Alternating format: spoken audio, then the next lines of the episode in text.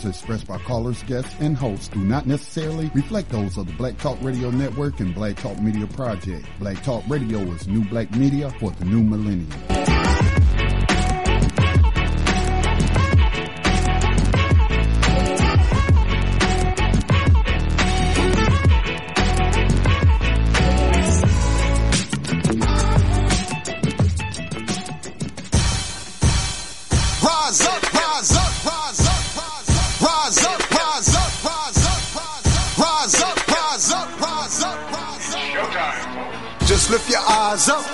Your wise rise up. See the signs of the times. If it's time, rise up, rise up. When death and hell dwell among all God's people. When those we chose and trusted have become completely corrupted and inherently evil. When the feast that feeds you starves our father's children. When snuff, porn, and pedo forms begin to get top billing, rise up. When famine claims millions. When justice gives blind eyes to billions. When the Lord's anger is no longer feared. If his protection is gone and your enemies are near. If you've seen the seas spill over and the mountains shake, break, and fall. If the moon ever turns blood red and you can't see the sun at all, rise up. No matter high in the skies or perdition. If our leaders are globally despised and always seem to rise through attrition or blatant nepotism. If women and children have to live in impossible conditions. If you And have welcome to to Black, due someone else's excuse me, Black Talk Radio Network. Uh, this is New Abolitionist Radio. I believe Max, you must have yourself muted, sir. You can unmute yourself. We can get started, brother.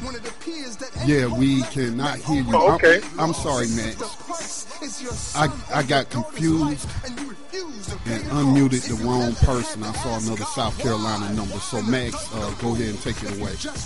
All right, no doubt. Peace and welcome to New Abolitionist Radio on the Black Talk Radio Network, a program that seeks to educate, inform, and agitate on the issue of 21st century legalized slavery. Hosted by social activist and spoken word poet Max Parthas, with New Abolitionist and actionist Johanna Nalaya, and Black Talk Media Project founder Scotty Reed. On this program, we discuss recent news on legalized 21st century slavery and human trafficking, along with projects and people who help combat it. Today is the April 19th broadcast of New Abolitionist Radio. We are at the sweet 16 mark of the Trump Pence corporatocracy, and they say a thermonuclear war, world war could erupt at any moment. All it took was 16 weeks to put the whole world in jeopardy. On this day, in 1775, the American Revolution began at Lexington Common with the shot heard round the world. Our guest today will be Green Party, South Carolina, District 5 congressional candidate David Kulma. David Kulma for Congress on Facebook, and host of Jaws of Justice Radio, Greg Jacourt.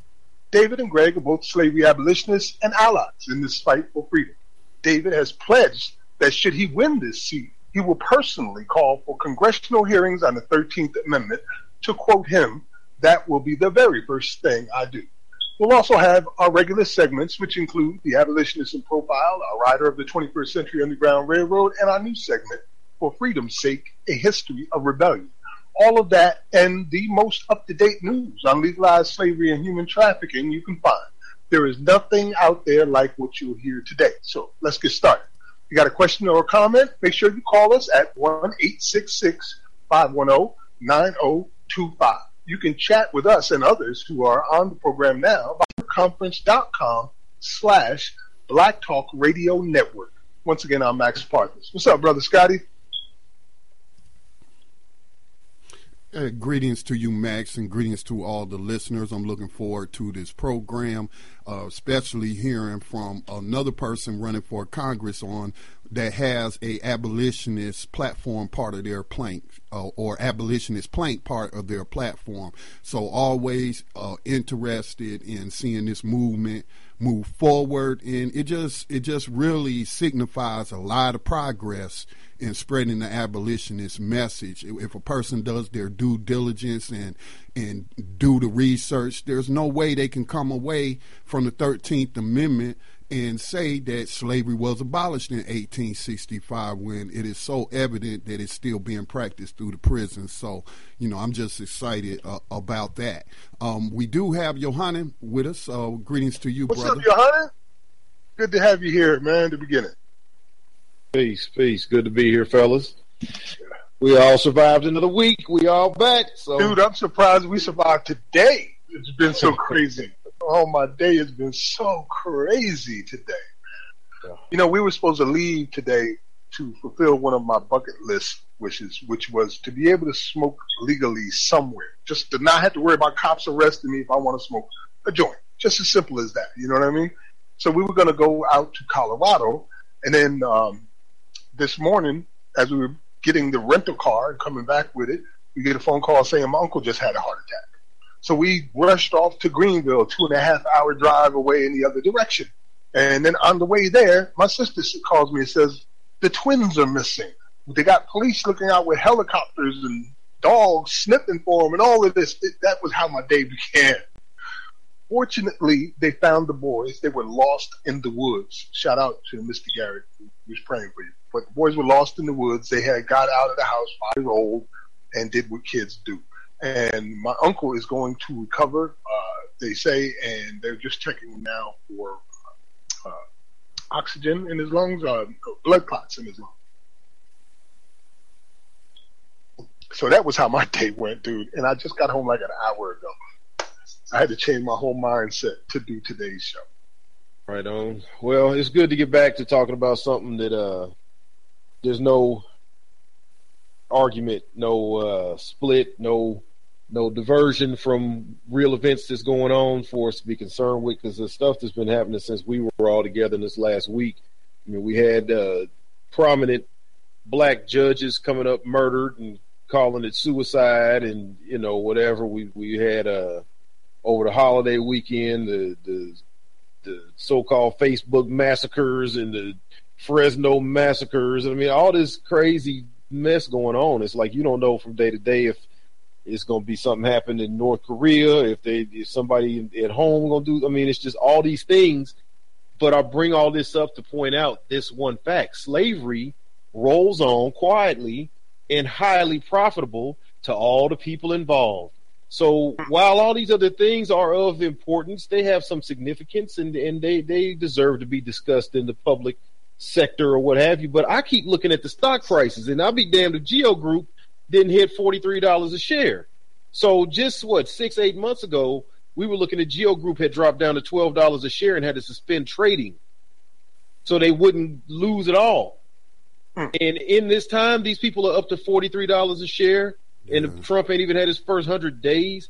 So I just I'm just glad to be back on the program. Have a week to you know the week has passed, and hey, let's come back. You know, kind of focus, focus, get back. Yeah, to what we yeah, Johannan. Um, I think that's one of the stories uh, we may highlight later on about the contract, the hundred plus million contract that the Geo Group just got from the uh, Trump administration.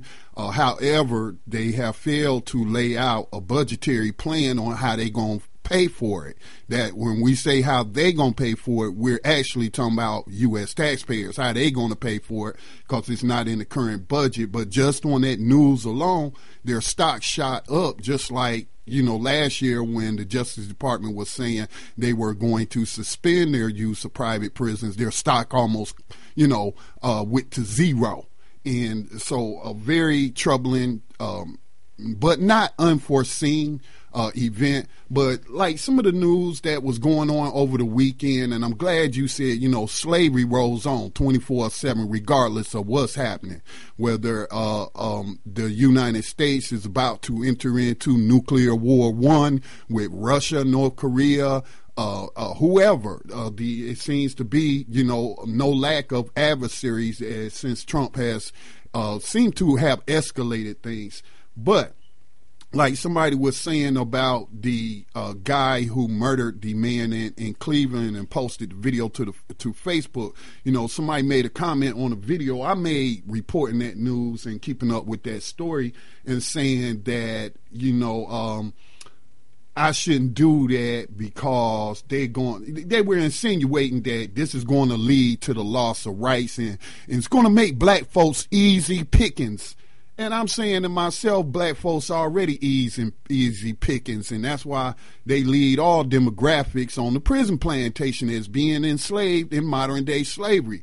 So I, you know, I just shake my head at, I guess, uh, the word would be the cognitive dissonance when it comes to how real slavery is and how many people a year get shot by slave catchers. You know, some of them may be justified in, in that people were actually defending their lives, but a whole uh, uh, too many of them end up just being unarmed, you know, victims of modern day uh, human trafficking and, and, slavery. So people um, that claim to be woke, y'all ain't ain't that woke if you not recognize that that people are already picking easy pickings for this system. They're being preyed upon every day.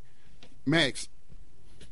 Oh, you're you're absolutely right, man. Uh, it just keeps rolling on. You know, I remember the story of when the uh, U, the University of California did the divestment program, uh, with the students led it and they managed to, I think it was $30 million that they divested from the prisons there at the university.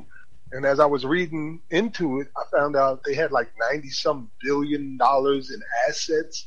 So this 30 million was nothing to them. Like it, they cry tears worth more than 30 million dollars.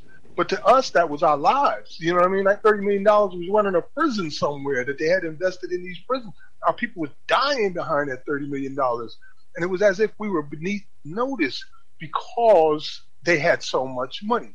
And when I see people talking about the current events of today with the thermonuclear war threats, Libya now practicing openly slavery the way that they did back in the 1600s, uh, uh, starting a slave trade there, and the different genocides go on, it tends to seem as if people are trying to say to me, Yo, Max, your problem ain't that big. And I got to say, that's some bullshit.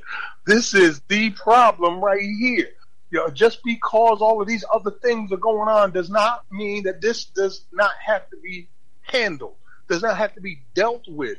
Someone once asked me how important ending slavery is to me. And I said, if I knew a uh, nuclear bomb or if nuclear war was about to start tomorrow, I would still be fighting to end slavery today.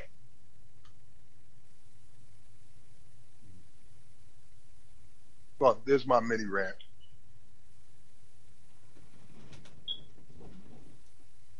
But yeah, I'm feeling you, man. I'm looking forward to our guest tonight. I had some good times with him recently at his uh, nomination, special nomination in uh, Fort Mill, South Carolina. Tribal myself, Jay Rochelle. Uh, we attended there, and I even got to speak at his nomination uh, a few words. I was kind of unprepared, but you know, uh, I got something to say at all times, so said what I had to say. And uh, this brother is as sincere as they come. As Scotty noted earlier, we've seen now a good number of political candidates running on abolitionist platforms, and I think just about every one of them have come onto this program to talk about. So uh, today uh, we will have uh, David Kulma, who's running for Congress in South Carolina's District 5. And uh, this brother, as I said last week, did his research. He knows what he's talking about. Once we spoke, and he did what others uh, tend to not do, and he started digging for information. I, I, guess he wanted to understand for himself and to be certain before he opened his mouth and said anything. And he did that. And I'm very proud that he did that. I'm very happy that he did that because it only helped to more clearly uh, express to him what he was dealing with. Thoughts?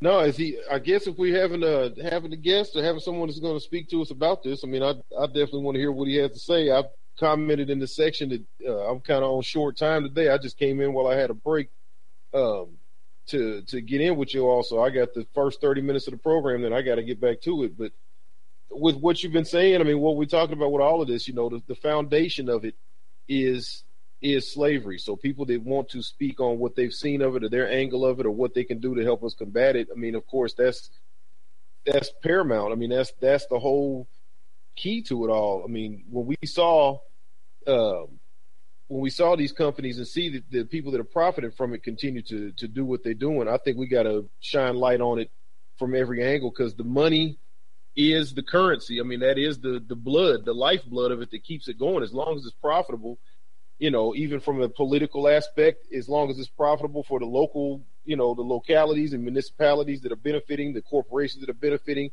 it's going to continue to be a real thing. So if we get a political angle, a corporate angle, a legal angle, I mean, every angle we can to to find how to keep, like Scotty always says, death by a thousand paper cuts. So, word, word. You know, I, I cannot say that I have all my faith in whether or not these sociopaths will be willing to adhere to the Constitution and willing to take out the exception clause and then adhere to it if they did. I see how they violate the Constitution every day. But I'm willing to fight for this because I think it can succeed. But, you know, if uh, the worst case scenario happens, there's always plan B.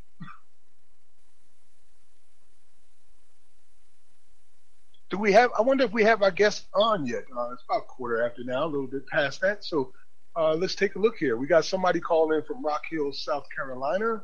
Uh, well, if you're calling in, there's two of them, as a matter of fact, and you're our guest, just press star star to unmute yourself, and we'll start yeah. from there.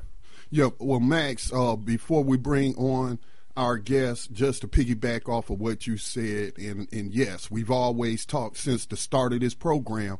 Uh, five years ago, talked about a death by a thousand paper cuts by any means necessary. Uh, should we be seeking to end slavery?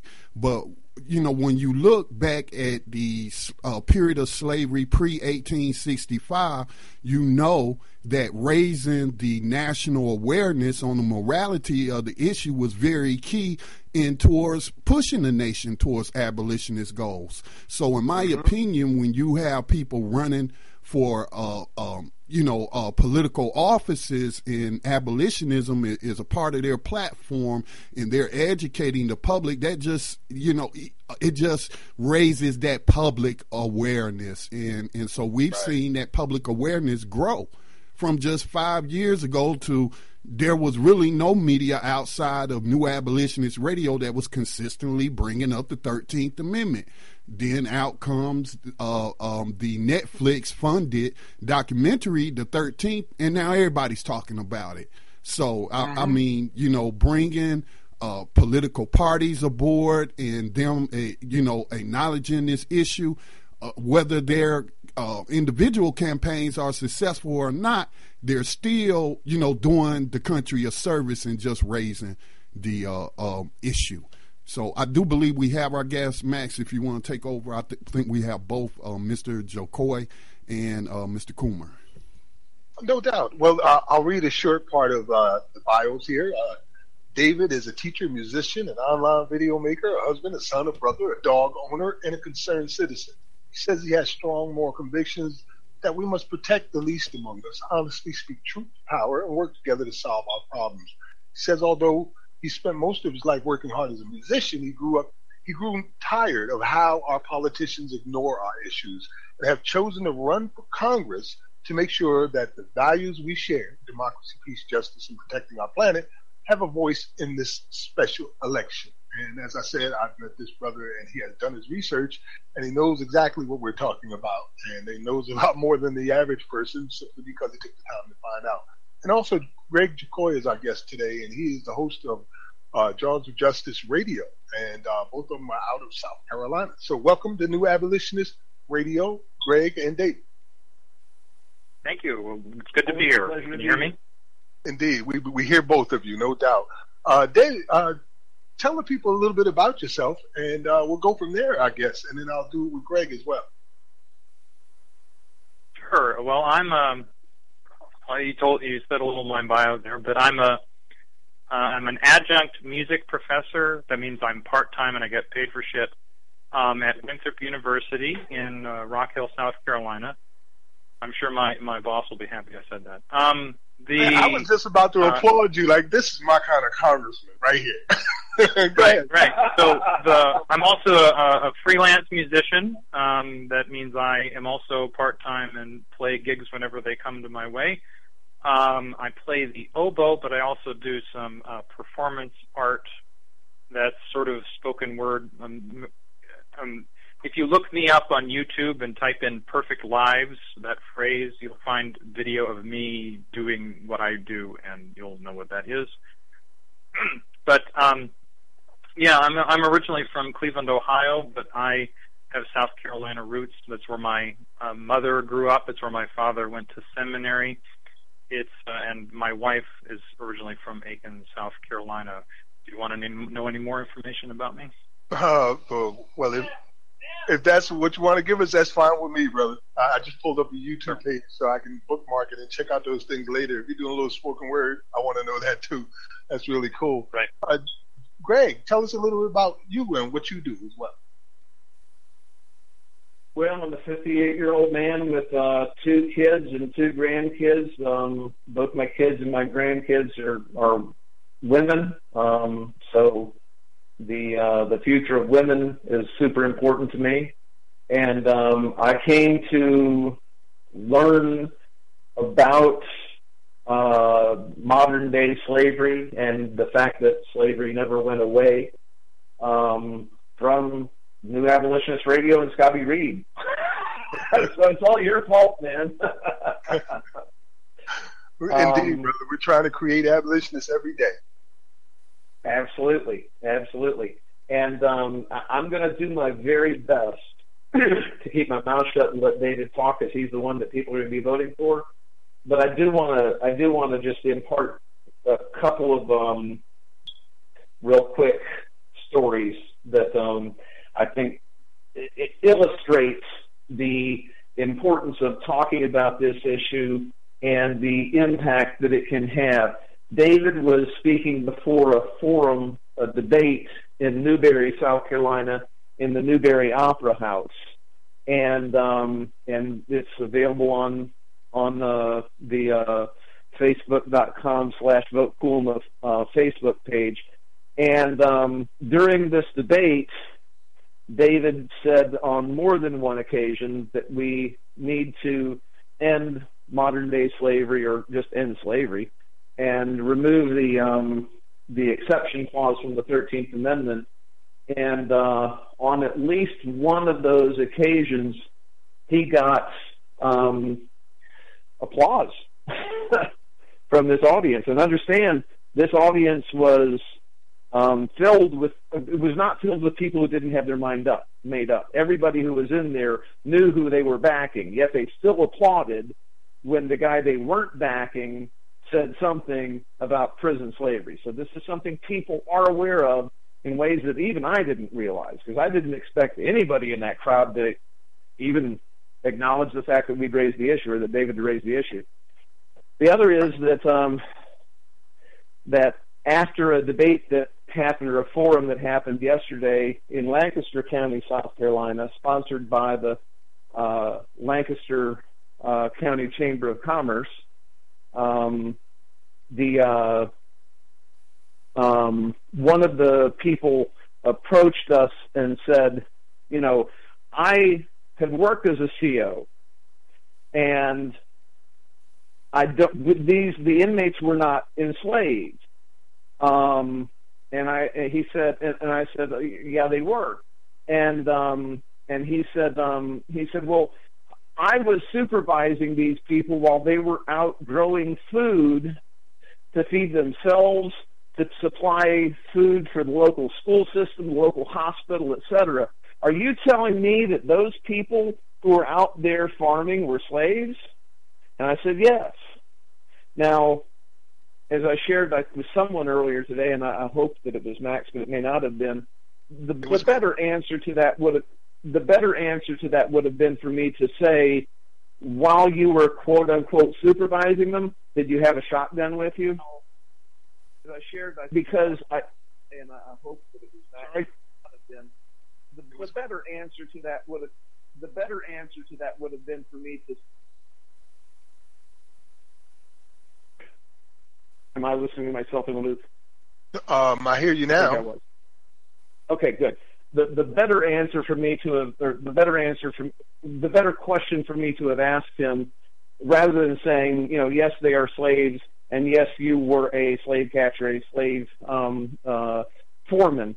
Um, what I should have said was, you know, while you were quote unquote supervising these inmates, did you have a shotgun with you? Did you have a weapon that you could use to gun them down if they decided to run away? Because that would have made it, I think, clearer to him that he was involved in slavery than my simple statement of yes, those those inmates were in fact enslaved. And I'm maybe he's listening now. Maybe he's listening now. It's possible. We you'd be there surprised that tune into New Abolitionist Radio. As you said, uh, it's gotten out here a lot more than you had ever expected. And you're right. You're talking about South Carolina, the heart of the South, the capital of the South, and one of these little small towns that's filled with people that all sound like Alex Jones. So for them to be saying, yes, I know about this, because I watched that debate that you were talking about yesterday, but the other one, where he got the applause mm-hmm. when he was talking about legalizing right. you know, war on drugs and such. And I heard the candidates, and I was like, "Oh my God, look at these people! Like they, it's like they listen to Fox News and and Alex Jones all day long, and now they want to bring it to Washington or bring it to the state capitol." And he was the only one who was making any sense. And the biggest piece of sense he made was, "We need to end slavery." And people in this community here in the South are aware of that now. They know what's going on because it's no longer just affecting black people. It's also affecting white people too, and Hispanics. But Absolutely. Predominantly those two. So everybody's getting touched by it now. And we're all sick and tired of it. And they're very much aware of what's going on with the Trump administration. You know, um, one woman. Um, Mag, oh, sorry, Scotty, go ahead. I, I, really appreciate the stories that Greg shared with us. Thank you for sharing those stories, Greg, because I think what you can gather from the reaction of the crowd as he described it that this is a bipartisan issue. Everybody, like he said, came into that opera house already with their political label, meaning, you know, knowing who they was going to back. But since that issue resonates across the board, that's even more encouraging, man. And it, I hope that those candidates or these other parties uh, recognize that this is a, a, a, you know, a bipartisan issue that people care about. Amen to that, Scotty. Uh, you know what? Let's go ahead and get to our guest, David. Uh, let's give you the open floor, man. You're running for Congress, and uh, we've got a pretty decent audience here. It's a national and international audience, so the world is listening in. Say whatever you want to say. Well, I, I will first I want well, I just like to. I haven't yet thanked you all for uh, allowing me to be here tonight. Um, I, I'm really grateful for the opportunity to speak with you all about an issue that is uh, near and dear to your heart, and is uh, one that we really have to address immediately uh, in our country. The, well, uh, let me let me just say the uh, the sort of how I got here to sort of explain wh- why I why I'm bringing this issue up. That um, for the past as a teacher in a university, I've been working very hard on finding ways to make my work for my students relevant to their lives. And what I found through changing the way I teach and even changing what I teach to my students and designing a class where I allow them to have a say in what in what gets covered and what kind of music we talk about because I'm a music teacher. That I then had to go out and learn lots of things about our world that I wouldn't have been aware of being a guy who sat in a room with an oboe and reed knives making oboe reeds when I was a kid and in college. And what I found out about our world that I wasn't, you know, the lies were told you know, and the, the propaganda we're given as, as kids about the changes in our society from 1865 onward. Um, I just, it's the slow, it's been a slow process for me over the past few years of finally being in the right situation with the, kind of people that I was surrounding myself with and the kind of reading that I was doing. And at the same time, all of the, uh, um, of the, as Black Lives Matter became more and more apparent in our world. And I had followed enough people on Twitter that when Michael Brown was murdered, that I saw a completely different reaction than somebody watching the regular news on television. And then when uh, when then when the non-indictment went down and and Ferguson went up in flames, and then in the same like few days that Tamir Rice was murdered in Cleveland, Ohio. I'm from Lakewood, the first suburb west. You know, I that's where I'm from, and I was in a 12 year old boy after two seconds being you're just the cop car pulling up and watching that video and just sitting there going, I can't fucking believe this is happening. And then knowing that through all the reading and things I'd learned, that we're the only difference between now and say previous decades is that we can just now see it on video because of the technology we have. That's the only difference.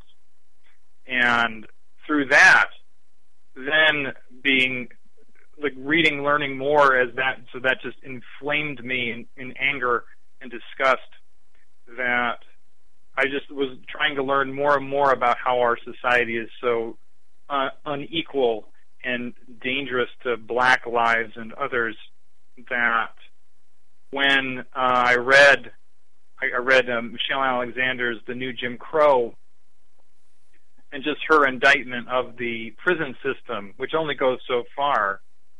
But it was just clearly we had to something had to be done, and I was just and so I started talking about this stuff in my classes because my class is about how music integrates with society, and you know and what was amazing is that you know my students when bringing these things up they wanted to talk about it and they were more interested and they engaged me in ways I never would have imagined as a person who used to teach people about chords. And moving forward from there, it's been just watching all of the garbage happen over this election and two candidates I couldn't stand. And then just watching uh, Mick Mulvaney is the guy who left uh, his seat that's that's open now that I'm running for is now the new uh, budget director as he stands there in front of cameras talking about how it's compassionate to cut meals on wheels and all this stuff that is just a load of horseshit as far as I'm concerned. That we need to that through all the learning I've done and then seeing 13th, which again is does a lot for awareness, but it only goes so far. And when I watched that documentary, I said to myself, we need to get rid of that exception clause from the 13th Amendment. Why the hell is that thing still there? And that led me, you know, so when I was meeting with Greg and other Green Party people at the time thinking about running, and I literally just said in a list of things that I was think, thinking about for issues, like, well, we have to do this. And Greg looked at me and said, "You're an abolitionist," and I went, "What?" I'm like, I didn't really know. Like, it, it, it never occurred to me to think that there are abolitionists, ab- slavery abolitionists still around. And so Greg you know, as, and Max, you remember talking to me a, a few weeks back. Yes, and sir. you you just laid down the extra information I didn't know because I knew some of it, but I literally sat there after our conversation, Max, and I was ready to cry. And and I decided that, um, you know, if it was even a quarter as bad as the way you described it, that this was an issue that we had to deal with. Like we had, we had to do all of the things that we've described, and you, you remember the, the you if you listened last week, you heard my video. And if it was a quarter as bad, we still had to do all of it. So I decided to, you know, and then it was like, okay, well, this issue, I'm going to talk about this one. I'm going to bring it to, whenever given the opportunity. I'm going to speak about this one, along with some other issues that you know I care about. But if you want me to talk about those, I can do that at another time. But we can stay on this one. Well, that's, uh, that's enough of talk right now. Indeed, brother. I think we all have followed a similar path, and then it just hit. Uh, we knew in the beginning that language was so important. Scotty was so on point with that as a uh, former military high, uh, with high clearance, working in communications. Um, he knew that if we just changed a few words and really used the words that best apply to the circumstances, it could change the mindset of the people themselves. So instead of saying Right. Something uh, like uh, you know mass incarceration, which is only a symptom of a larger problem, say slavery, because not only does it convince you further, but it also lets people know what they're dealing with. And what's the answer to slavery? The answer to slavery is not reform. There's only one answer Right. to slavery. It's abolition. And that again gives you this catalyst, this moment where the word itself changes your mind. And I, I, can see that that happened with you when Greg said, "You know what? You're an abolitionist." Yeah, Max. Like, um, I'm I, right. Max, I wanted to chime in with you, David, on that. Um, I had a similar reaction from Angela Chan, who is an immigration um, attorney uh, and a prominent uh, Asian American uh, lawyer, and she works out in California in the San Francisco area. And she wrote she wrote an article that was published in the Huffington Post that pointed out that the Thirteenth Amendment uh, did not abolish slavery, and she wrote about it you know, in terms of her work with immigrants and them being in detention facilities and made to work for slave wages if paid at all. Now we see. So she, when I said to her, "You're abolitionist," you know, she was kind of taken aback because it is strange to use that language in the 21st century, but it is the correct language, you know, to apply. I mean, if we're looking at the 13th Amendment and taking it at face value. So, so you know, uh, when you told, when Greg said that to you, I got a similar reaction from Angela Chan as well. Sure, it makes sense to me. The the, the idea that that um, I that we alive in 21st century America are continuing the work that Frederick Douglass or Harriet Tubman did is something that, if based on the way I was taught in my education, it would it just it literally just it's a non sequitur. It's like that doesn't make any sense. But you know, then again, I've learned much of over the past few years as I've moved to the left in my politics that there are a lot of ways in which our society uh, uh, has platitudes about itself in order to not look at the awful realities that are very apparent once you actually look. I'm going to jump in here with another quickie story, if I may. Um, David and I were um, uh, I took the video that David um, made about uh, prison slavery and uh, and quote unquote boosted it. Spent twenty bucks for you know Mr. Zuckerberg to let everybody know. And um, someone and it works. that, that video has been seen by over four thousand people now. But most of that came from people like you sharing it, and we know that. Anyway, um, the um, one of the someone commented that they had been in prison and they were not they had not been enslaved. They had been they had not been forced to work. They had not been enslaved. And um, and I, you know, I responded with, "Hey, I can't argue with your lived experience. If you say you were not enslaved, then fine. That doesn't mean that it hasn't happened to other people." And then once again, I'm thinking back on that, and what comes to my mind, imagine it's already come to yours, was Harriet Tubman. I freed a thousand slaves. I could have freed a thousand more if they'd have known they were slaves. So this man was unaware, perhaps, of his actual enslavement. And now I'm going to hush up. No, I understand where you're coming from. Uh, as a matter of fact, there's a quote that uh, comes from Jean Jacques Rousseau, 1712 to 1778, where he said, slaves lose everything in their chains, even the desire of escaping them. So uh, we see that a lot with people who are working in these prisons for pennies on a dollar, doing whatever menial tasks they may be doing, or they may be working in call centers like California has, where AT&T has employees in the prisons, in factory built prisons, whatever it is they're doing to them, they're like, you know what? I'm making a few dollars for my commissary. I'm taking care of myself. I need this. And you can't tell me this is a bad thing because without it, I would have nothing. And, and in, in their mind, they, they're not seeing it as slavery. They see it as an opportunity. Like, hey, I get to go out and fight forest fires. I always want to be a fireman. So what? I get paid $2 a day. But the people who are employing you and using those services don't give a damn how you feel. They don't care what you think. Your opinion does not matter to them. What matters to them is how much money are they saving by paying you 10 cents an hour or $2 a day. That's what matters to them. And then we end up with prisons like South Carolina has, where uh, the prisons are in such bad conditions that lawsuits are being uh, levied against them. Even today, I read in the newspaper today, there's a lawsuit against the uh, prison here in South Carolina, Kershaw. People are being strangled to death in cells.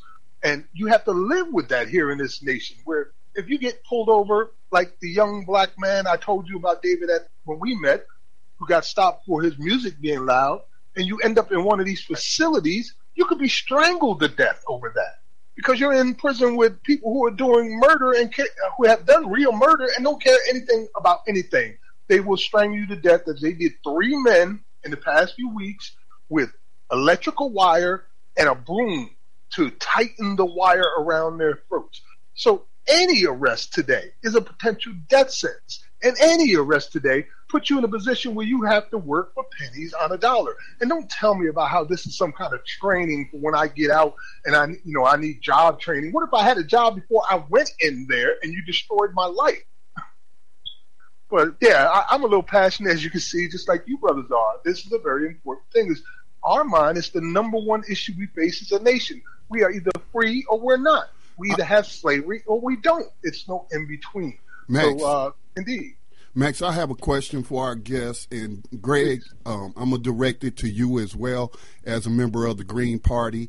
I have been working on um, a little um, BTR news piece today, and the subject of it is the sanctuary cities. Uh, part of the reason why the GEO Group stock um, is projecting a six percent, I believe, a six percent yield and uh, people are being encouraged to invest in that private prison corporation is because of Trump's immigration policies. And so we see these sanctuary cities where you have local law enforcement. Um, I guess under the direction of the mayor or the city council not to participate in the federal enforcing federal immigration law. And I, my thing is this: whether you support the policies of sanctuary cities or not, it shows to me that that if a municipality, the people who make up, you know, who have been voted into power, um, think that something is immoral, just like in the 1800s, they will ignore the law. As you know, many uh, refuse to convict people under the Fugitive Slave Act. So here we have sanctuary cities where law enforcement is not participating uh, in these federal immigration uh, uh, enforcement actions, and then but we look at the drug war, which is mainly again pushed by the federal government. Another set of policies that is like immigration enforcement today, uh, um, leading to the same result and that's more people in prison, in prison slavery, uh, for nonviolent crimes. So, I mean, what what are your you all's thoughts, um, or is this an issue the Green Party has taken a look at, or has anybody, you know, just looked at how these municipalities can make the decision not to enforce federal law, but continue to enforce these uh, drug war policies? Thank you. It's a great question. Um, the in terms of just like whether or not I support, I mean, I support sanctuary cities because I, you know, the one of the things that really has worried me over the years about the sort of the, oh, this immigration issue is when I watch Democracy Now! and they they make uh, they do stories about uh, a immigration detention family integrate um, immigration detention center in Dilley, Texas, and and I literally just I sit there and people have been talking about how Donald Trump brings up or like they wanted to make like a Muslim registry or whatever, all this immigration stuff. And there was this asshole on um, Fox, and there's a video of him uh, t- bringing up uh, Japanese internment as a way to justify doing this sort of registry of people. And I just remember sitting there thinking, like, and like people who are activists like George Takei say that we shouldn't be doing, you know, we have to make sure that that never happens again. And I literally just sit there and I think we're putting women and children who are coming here from um, as refugees seeking asylum from Central America, and we're we're locking them in immigration detention centers. Aren't those things already internment camps?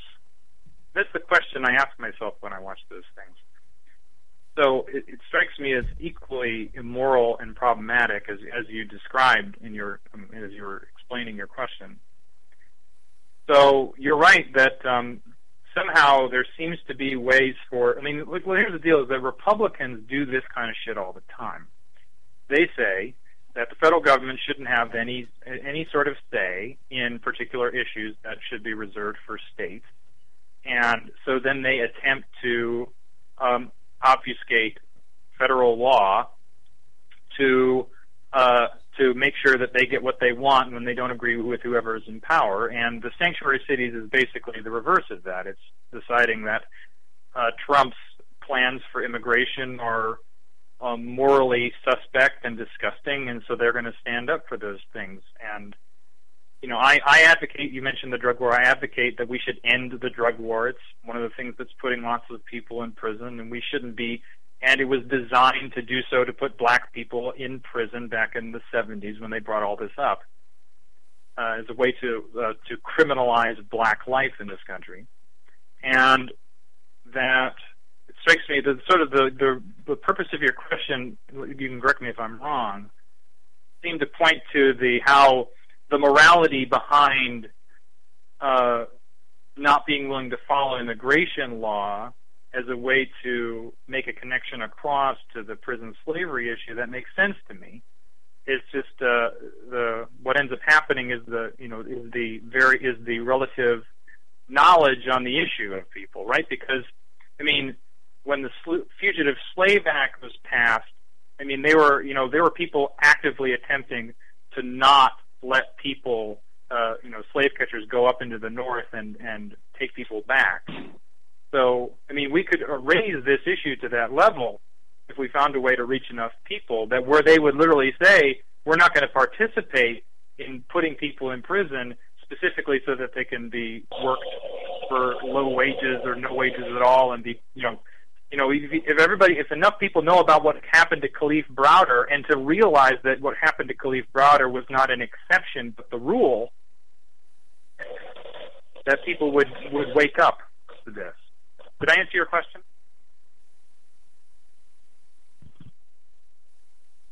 Scotty Reed. I was, going to say, yes. I have a feeling Scotty's on mute. uh, yes. okay. Yes, I mean, yes, that, that answers the question you know, we're talking about, and I'm just trying to bring out ways that we can, like we mentioned, death by a thousand paper cuts. We hope to get uh, abolitionists like yourself elected to Congress so these issues can be raised on the House floor and, and you can sponsor some abolitionist uh, legislation. But we also need to be organized to put pressure on our local municipalities using sanctuary cities Absolutely. as an example not to enforce p- drug laws where you're locking people up for petty possession and and, and just filling up the jails and, and, and, and right. most of it's leading to prison slavery. So it sounds like you do understand uh, what what I was getting at, and we're in agreement. Um, Greg, did you have something to add? Yeah, um, Scotty, thank you for that because now that now that I've got you clear on your on your question, um, I think you've really given me an idea that we should we should move on. The the Green Party as a national organization should begin the process of contacting of having every local chapter contact their local law enforcement and government and say, please stop enforcing the drug laws. Don't do any more arrests. You don't have to, and it's just to stop this. You know, and if we have to, if if they ignore us, then guess what? If they ignore that request, then guess what?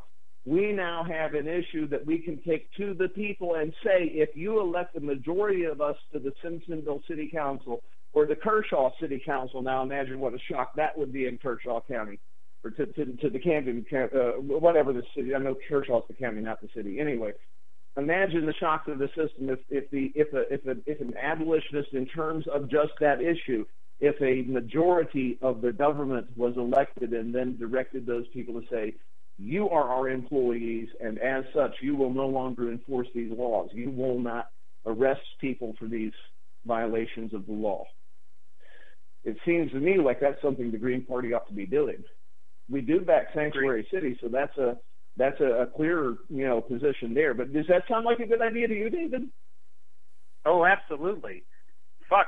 If we could get local local municipalities to stop enforcing the drug laws, you know how many people's lives would be? Jeez. I mean, there was an example you know, of that that happened recently. Um, I believe it was in 2015 or 16. I think it was 15 that the New York Police Department staged a slowdown. They no longer were issuing out these uh, frivolous tickets. They were no longer arresting people for frivolous reasons, no stopping and searching, none of that. It all stopped, and their revenue decreased by 90%. And after about two weeks of that, the uh, the uh, police department, led with, in tandem with the police union, insisted that the officers go right back to what they were doing because the city of New York was losing $10 million a week in revenue. So it wasn't about law for them. It was about $10 million a week. And they told those officers, if you do not go back to doing what you were doing, you will no longer get your vacation pay or your uh, time off that you have earned. why am I not surprised? Okay. Yeah. Um, I wanted to mention one other thing too, because this is, and, and I know that I'm hypersensitive on this. I know that David is too. So when I share this, I know that David will understand what I'm saying, and I'm not trying to be critical of him when I say this. Criminalizing black lives. When the, that phrase criminalizing black life, we need to understand that when it comes, for example, to the drug laws, they're not just, I mean, what, they're not criminalizing black life. They're targeting black life because black life, white life, brown life, yellow life, every life does drugs. Let's be honest here. There's not a differentiation. The differentiation is based on who is punished. When they do their search on their their their search and seizure, their their unconstitutional stop and frisks, they're not stopping and frisking people on Wall Street. And I guarantee you there's as much cocaine and marijuana in those pockets as there are people in Harlem or Bed-Stuy or uh, the Bronx or anywhere else. Probably more so considering So, the so, so, right. So while I appreciate David, he's correct in that they, they did criminalize black life, but the drug war is not necessarily a perfect example of that. There are other ways in which black life was, was more directly criminalized. And I'm not trying Well, to. let I'm me- just, let me- I'm just trying to be really aware of language. That's all. Sure. Well, um, so I'm I'm I'm I'm using that phrase for a reason, um, Okay. and it's because that the system we're describing was intended to put black people behind bars.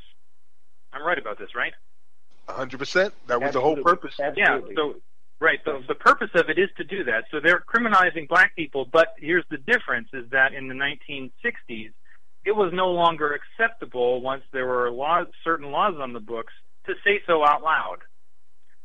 So the Republicans decided, and had had plenty of support from the Democrats along the way, that we should, we should criminalize other things, but make sure that we target black people, target everything in such a way so that black people go to prison mostly. So that you know it. The, in the end, what it does is it puts white people behind bars in order to put black people behind bars. Like they're willing to. It's like what they do with voter suppression. It's White Republicans in North Carolina, right? They're willing to put. They're willing to take their own poor, uh, their own poor Republican voters voters in rural North Carolina and not let them able to vote if it will guarantee that they can surgically target African American communities and make sure that they cannot vote. So it, it, it's it's the same logic, but applied in a much uh, in in a different area to make sure that they maintain their power and their hold on all the money. Thank you, David. You're- That does make sense to me. Yep. Indeed, indeed, it's, you're certainly right. Uh, collateral damage is how they see it, and those are white sacrifices. But they had no idea that it would go so far out of hand. By the time you got 300 million citizens, you're talking about a million white people in prison. And you know, we have always right. said as a people that you know what we put up, you would never put up with, and it's coming to that point now where they, you know, the people won't put up with it. Anymore. Well, so Max, I, I, hope that those people um, who won't put up with it, whether they're Green Party members, Democratic Party members, Republicans, Libertarians, it label it. It doesn't matter. You, the voter, have um, the you know people that you can go to if you organize and press this issue. You know, the use right. the sanctuary cities as an example.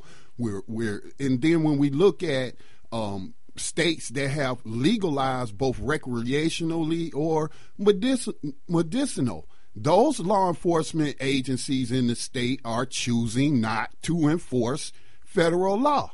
So, so while while like in a state like North Carolina where I live, where you have Republicans can, controlling everything except for the governorship uh, uh, now with the recent election, but you know it would be it'd be very difficult to legalize cannabis or or any type of drug with the intent on uh, getting people help for their addictions as opposed to you know enslaving them um, where their labor will be a, a, exploited. So you know, it's on us, the people. I don't want to put it on on David as a candidate or any other candidate out there. Um, um, you know, running. Uh, it's on the voter. It is on us. Even if you don't vote, you can still send an email, make a phone call, and put that pressure on. It has to be organized effort, and that is something that I feel could be done at the grassroots level. Oh, absolutely. The the thing that's uh, I, I agree with you that uh, this this is and should be a nonpartisan issue. If you raise the idea of slavery with any average American, they will look at you and go, if if you can convince them that it's real, they will have to do something because they at least know that we used to have chattel slavery in this country, and that was that was removed, but we left certain other kinds available to us. And it's learning that second part that's the the thing. But what I wanted to say is that the uh, is that you're talking about grassroots, and one thing that's important about the Green Party is that the Green Party cares about grassroots movements and work wants to work with them and for them to get things like prison slavery abolished uh, to happen to change this country for the better. And I was at a, I was I was listening to um, the the three Democrats at a forum before I I, I was uh, at the university I work at right before I came here, and they made me so angry because they answered multiple questions in a row where they were not unequivocally supporting grassroots movements for people who are being oppressed in this country.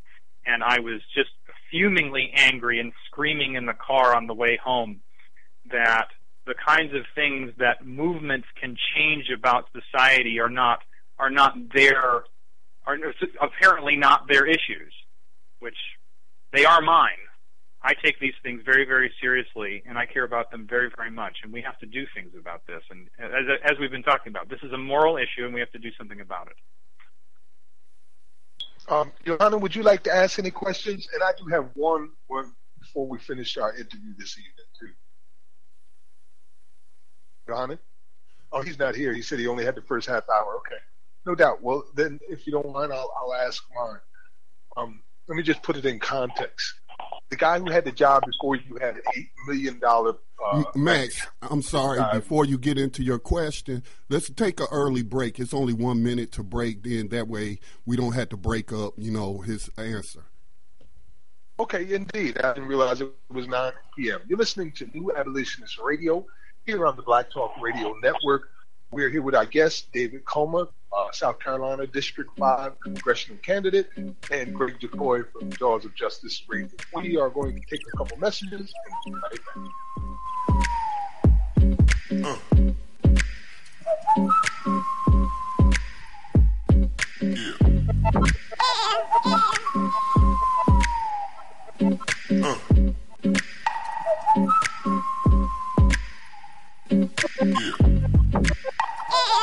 Yeah.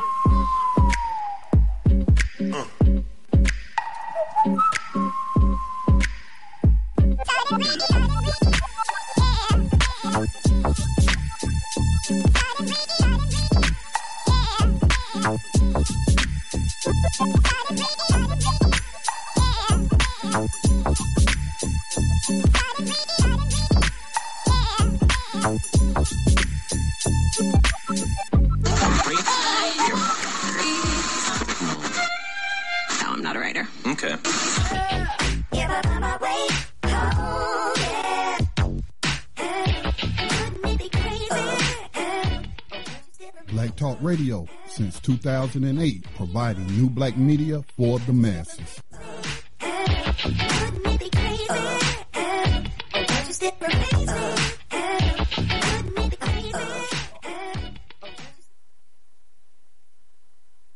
Peace and welcome back to New Abolitionist Radio. We're talking about modern day slavery and human trafficking, as always, bringing it to the forefront of social consciousness so we can all get together and do something about that. Towards those ends, we have our congressional candidate for the Green Party, South Carolina District 5, uh, David Coleman. Kulma on air with us today as our guest, and also Greg Jacoy. Uh, I had a question, and uh, I'd like to ask and that is this. And as I said before, I want to put it into some context. The man who took, who's now in the Trump administration, uh, what was his name again? The former congressman who joined the country. Mick Mulvaney. Mick Mulvaney, worth eight million dollars. I found out, you know, and uh, now he's in charge of budgets. well, they also say that, and I mentioned this to you too earlier, is at this point, it seems like a safe bet that's going to go Republican. And our uh, options here is now either to believe what they say or fight that much harder to make sure that that proves to be a lie. And one of the ways we're doing that, of course, is by bringing this very important subject to the forefront where people can finally get to hear about it, talk about it, and do something about it. And have someone like yourself who will get up and stand up for them on this issue. Now, even if you win or don't win, at the end of this all, do you plan on uh, bringing this issue to the Green Party nationally as an issue they should adopt from here in out? Uh, we tried that with the Democratic Party and they weren't trying to hear us. We tried it with the Republicans, they weren't trying to hear us. Is the Green Party trying to hear us? And if you can't say yes to that as a whole, is it your mission to make sure that they do and make this part of their regular uh, topics that they stand? That's a great question. Um, well, to tell you the truth, I hadn't thought about that before you just asked me. So let me give a small amount of context and then give my answer. So I wasn't a member of any party before this election. Um, I was going in various directions before we decided to do this in terms of politically about what kind of strategy I would use in order to get out issues that I cared about that I knew that other people were not going to address here specifically in this district. And so my relationship with the Green Party is very, very new. So I'm we're we're slowly making them aware of us that we're down here. Um, so uh, so I'm not sure um, what my specific I hadn't thought about what. So I'm very focused on the election right now. So I hadn't really thought very much exactly about what would happen following June 20th. That's when the election is. That. So I think personally, just as a as a person, and now I'm now I'm a member of the Green Party, that the Green Party should make this one of their. This should definitely be in the Green Party platform, and this is something they need to start talking about now. Um, and I would love to spend time talking with them to make sure that they are aware of it and want to advocate for this issue. Um, I don't know what kind of uh, um, ability to influence others is, but uh, I'm sure that there. Um, I'm almost. I am absolutely certain that the members of the Green Party around the United States and around the world because the Green Party is the largest international party in the world, that they will pay attention if this is brought up. So I would, uh, I will definitely do what you're describing. I don't know how I'll do that because if I win the election, I'll be the most powerful Green Party member in the United States. And then they'll right. definitely be talking about it because I will be talking about it. Right, that's my point. I, I should you win, let's say you get a miracle and you win, which is what we plan to do, uh, right. then you'll be in a position to say, look, you need to make this a platform, a standard platform, because this is what put me here, and I'm going to keep it going, and you need to do the same. If I'm not mistaken, uh, Greg, you might know this, but Bruce Dixon, who is also one of the editors over at uh, Black Agenda Report, I know he's a member of the Green Party because he consulted me on um, some media stuff uh, in preparation for Jill Stein, and I would certainly think he would be open to the uh, helping uh, Mr. Coomer and pushing or Greg in pushing that as a plank in the Green Party platform. So I would start with Bruce Dixon. If I'm not mistaken, he may be in South Carolina.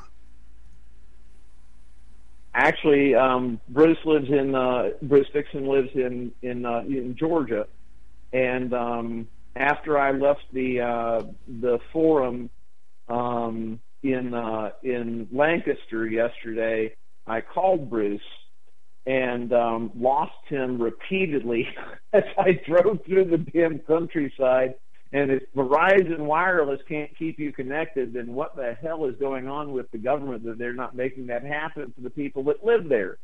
And uh, and as Bruce pointed out, broadband is an even bigger issue. And, I mean, it's like these people are, are saying we're staying with the Democrats, we're staying with the Republicans because they're delivering, but they're not delivering. So I'm preaching. All right.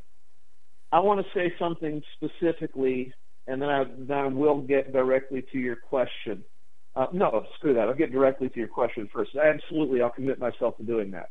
Um, I will absolutely commit myself to doing that immediately. Okay, that, that isn't even going to wait until June 20th. I will begin writing letters tonight. Well, today, tomorrow, to people in the Green Party to say this is a position we must take as a part of our national platform. Um, one thing I will say that would lead me to believe that this is um, likely going to at least get a hearing, um, a serious hearing, if uh, if not a, a, an affirmative decision almost instantly, is the fact that the Green Party is the only political party that I'm aware of, well, the only ballot qualified political party that runs candidates that I'm aware of in the United States that does today and has for, I think, since its founding, support reparation for the victims of of historic slavery. Um, in addition, I you know that may mean now going to the party and saying that we have to recognize that reparations are due to the victims of modern slavery as well. Okay, so uh, stretch ourselves. Um, and the other thing, okay, two more things real quick, and I know that we've overtaken our time especially me because I'm not the one running, but I know a few things that I think David may not. So that's why, I'm, and plus I know that David didn't mention, didn't say something that I want to make clear. As David pointed out, the Green Party is the largest international party in the world. We need to bring this to the attention of the International Green Party because, as I learned from New Abolitionist Radio, the United Nations has an exception clause in its own documents. So that must be fixed as well. Am I wrong? Is that not correct? Well, I don't know. I, I can't. I can't say no, for I'm, certain. I'm, to be honest with you, whether the no, um, this this Scotty, I'm sorry. Scotty, Yeah, yeah. No, I, I will look it up. But if my memory serves me correct, it does not. No, I, I the um, I think I pointed out before the 13th should mirror what the Declaration of Human Rights says when it addresses slavery case, and all its forms. So it recognizes there's different forms of enslavement. So so I will look that up, but it's been a while um, since I've talked about that, Greg. Well, you know what, Scotty? If if the United Nations doesn't have that exception clause, we know there's at least a chance that other nations where there are active Greens may have exception clauses in their own constitution. That's true, then that should certainly be challenged. And I'm going to shut up and let David speak. And then I have one more thing. Well, I just I want to say that uh, I do have the UN Universal Declaration of Human Rights pulled up because I've been. Yeah, I have it in my hand too. right. It's Article Four says this: no one shall be held in slavery or servitude, semicolon. Slavery and the slave trade shall be prohibited in all their forms. Period. That's the that's the Declaration of Human Rights. There you go. And there's no except for prisoners duly convicted in that. It's exactly Clearly. what we need in our in our Thirteenth Amendment. No exception clause. Really. And the same thing in the states too, because you know there's like 24 states that have adopted similar language, and they use one of three words. They use unless, except, or otherwise. Uh, Georgia, mm-hmm. I believe, uses otherwise, and they say that you can be enslaved or contempt of court. In Vermont, which was the first one to use an exception clause, it says for uh, non-payment of bills or the like.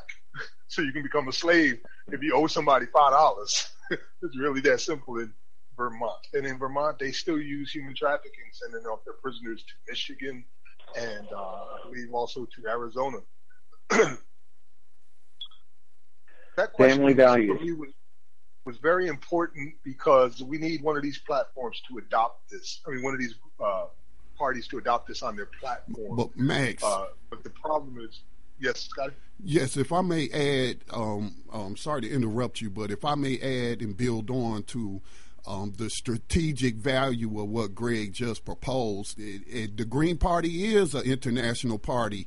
Um, Chris, I can't call his last name right now. He's in Canada, and he's always telling me about, and I see him posting about the different Green Party candidates all over the world that's running for office. But, you know, we've often pointed out that CCA, when people say that the CCA, Correction Corporation of America, which changed their name to what is it now, Max? I forget.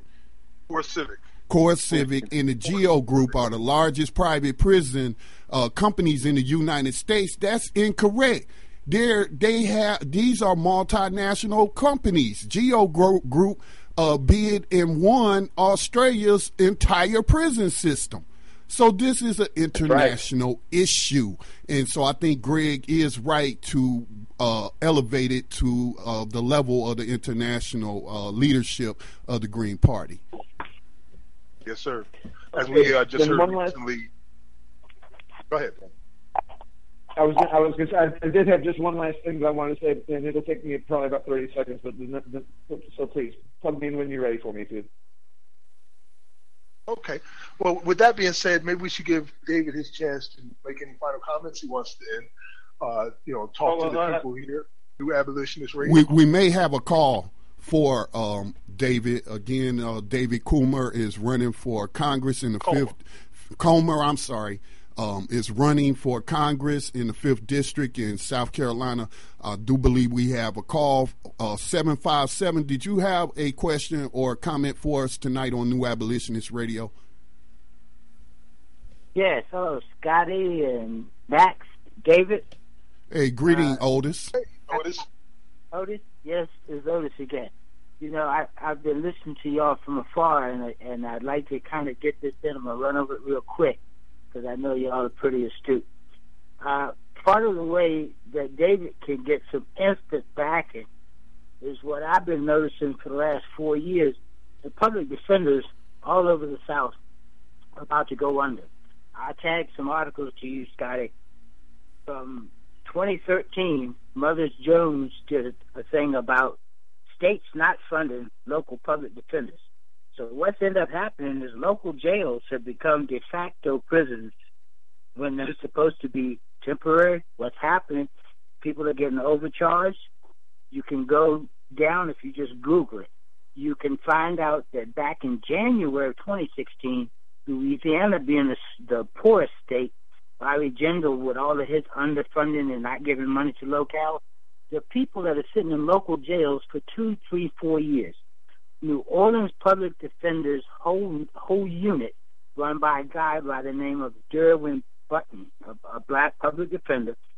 Finally, in November of this last year, he just stopped taking all felony cases because he said that they're so loaded and they can't even defend people properly. That then you can go to Crescent City, City, Louisiana, thirty some miles away, but then when I start Googling you find out this is happening all over the South. Almost every southern state that is run by the GOP is refusing to fund public defender expansion so that people can actually have representation. Now, my point is if you want to get instant followers for stopping the 13th, this is all connected. Got a criminal justice system that's not just the police locking them up. It's just the whole justice system refusing to even provide your basic constitutional rights. So you got people just like the Rikers Island case up in, in New York that they're refusing to fund it and creating a whole stockpile of prisoners from the local level right on up to CCA. That's why the expansion is going so wide. So if you want to get immediate families, I'm saying if you got a Green Party thing, start going to your public defenders and find out how long people have been sitting in jail for petty crimes. It's, it's a it's a ready place to build some support for getting to the 13th, abolishing this, because that's exactly what's happening. They've got people pleading guilty because they're sitting in jail and can't get representation. Thank you, Otis. I'll let you all go from there. Thanks, all Otis. Right. I've written down what you said. I'll keep listening. Right.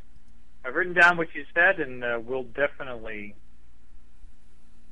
look to speak to the public defenders. Yo, here. he's absolutely right because uh, one of the stories right. that he turned us on to is from CNN, where they had an interview with the chief public defender out in uh, Louisiana, and he was explaining how his staff now is no longer going to be uh, handling any kind of felony cases because they're so overworked and they're making a stand in order to protest this violation of human dignity and human rights and constitutional rights, where you have 50 attorneys handling 22,000 cases a year. It's like it's it's impossible to do, and they're being forced into this cage where they must comply with these prosecutors who are using a 95% uh, plea bargain rate, which is unconstitutional in itself. Absolutely. I've got to jump into this and say something. We need help, and let me let me explain myself. Okay, Otis is is 100% right. We don't have we are the campaign is me and David with a little bit of help from a couple more people, and including Max. Okay, here's the thing. Yes, we need. It is a brilliant strategy to contact public defenders in the fifth congressional district and find out from them what is going on in their lives and how they feel about it. We cannot do that. We literally don't have the resources, the time to do that. If you have the time, I'm talking to all of you listening, if you have the time and the willingness to do that, we will come up with the way for you, you know, the, the words that we would like for you to use, but we don't really care if you speak from the heart. Give us that information, okay? Any way you can, info at votekulma.org. That's info at V-O-T-E-K-U-L-M-A dot O-R-G.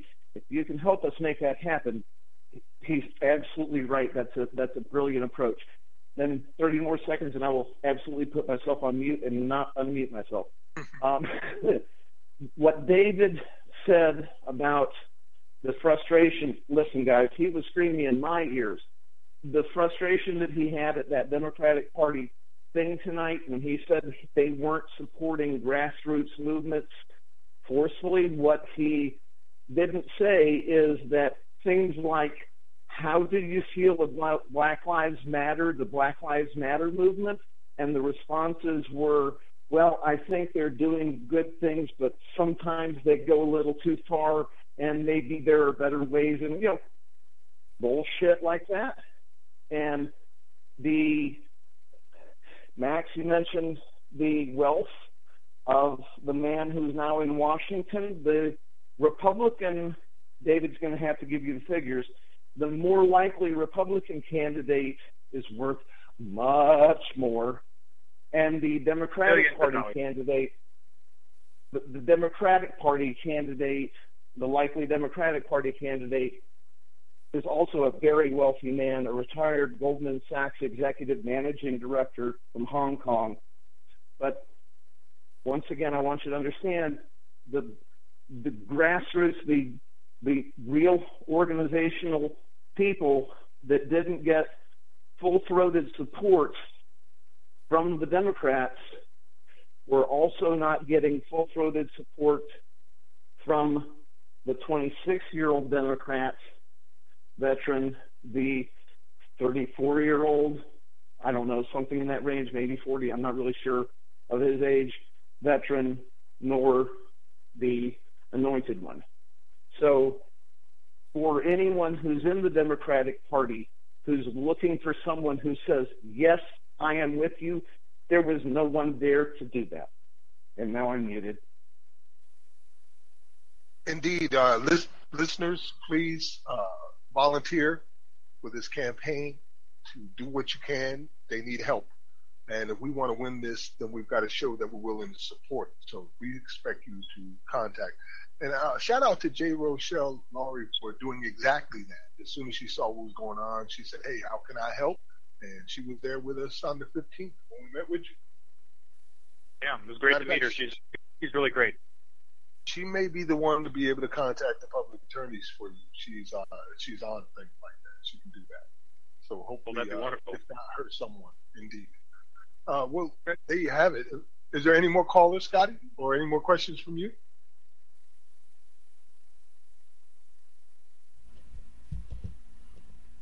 Scotty Reed? No, sir. Scotty's handling the board. okay, no doubt. Well, uh, David, I just want to uh, give you an opportunity to make closing comments, you and Greg. But I would like to say that I appreciate your courage and tenacity and determination. And uh, I want to remind you that in Georgia recently, uh, there was a race going on where the Democratic uh, candidate had $8 million, and Republican candidate had only 75000 And guess who won? so it doesn't always, that, that money isn't always the, the winning factor sometimes it's the right. man or the person or the, the cause that's behind it. So I think that we can possibly win this, and I just want you to know that I believe in you. So with that well, being said, you. anything that you want to uh, say to the people? Sure. Give me, give me. I can do about a minute here. Um, so I'm in this because I want to speak about issues and from a moral stand. And this is the only one which I'm talking about human rights. I'm also talking about health care and education and housing. And all of these things are related in order for us together collectively to make our country and the state of South Carolina better. And the only way we can do this is by working together to do to bring these issues to the fore. Everybody else is all mealy mouthed. They're talking about things that are actually going to hurt people. So the only way we can guarantee that people like us and you can actually have a say in what's going on is if you stand up today and you volunteer or donate or however you can help us, if you can boost our message. What I'd like you to do is go to votekulma.org. That's V-O-T-E-K-U-L-M-A dot O-R-G. And you can find more information about us there. You can also contact us and let us know what you'd like to do to help us but we really, I, I'm, I, I was, I was, I'm firmly convinced that anybody else that's in this race is not going to do things that are really going to help people and bring real issues to, to, to the, to the fore. And if we send somebody like me, if we send me to Congress, you'll know that I'll be in the news and I'll be speaking about prison slavery from day one. If I get into Congress, you know, the, the, the prison march on August 19th, I will gladly join you at that march as a member of Congress to make sure that this is something that people in Washington and around our country pay attention to now. I'll stop there. Amen to that, brother. And win, lose, or draw, I'm hoping to see you there anyway, uh, because your voice is important.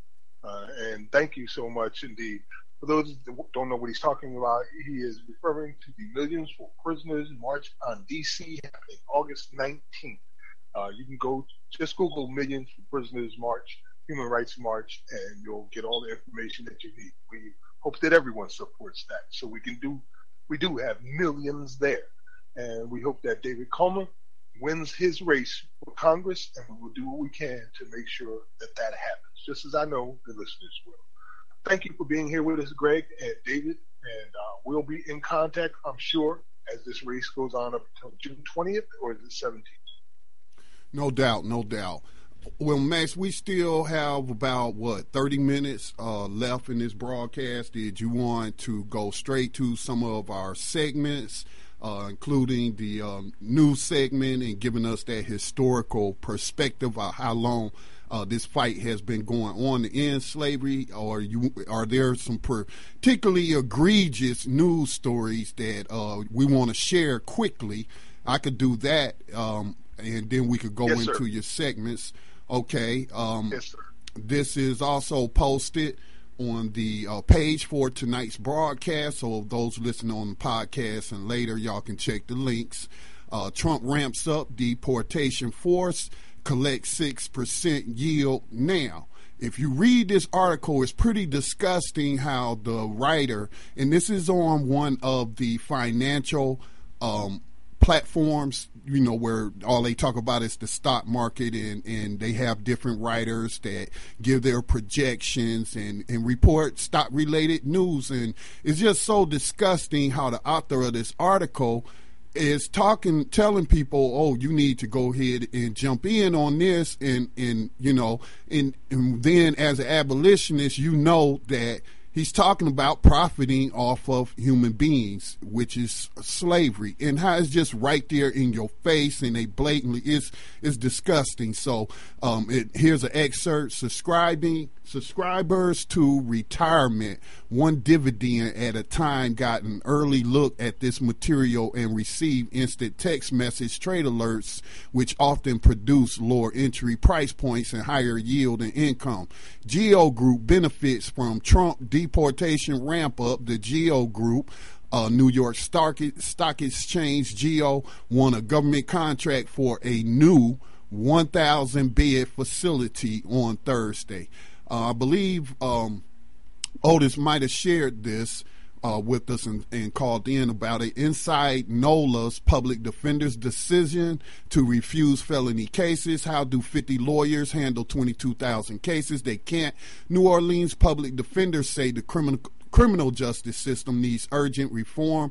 New Orleans public defenders admit they've not been able to adequately represent all their clients, and innocent people have gone to jail. Um, out of Georgia, Georgia officials dismissed 89 cases linked to fire officers shown kicking and punching a motorist. Days after two officers in suburban Atlanta were fired when video surfaced showing them kicking and punching a motorist, authorities have reportedly dismissed nearly 90 cases involving the pair.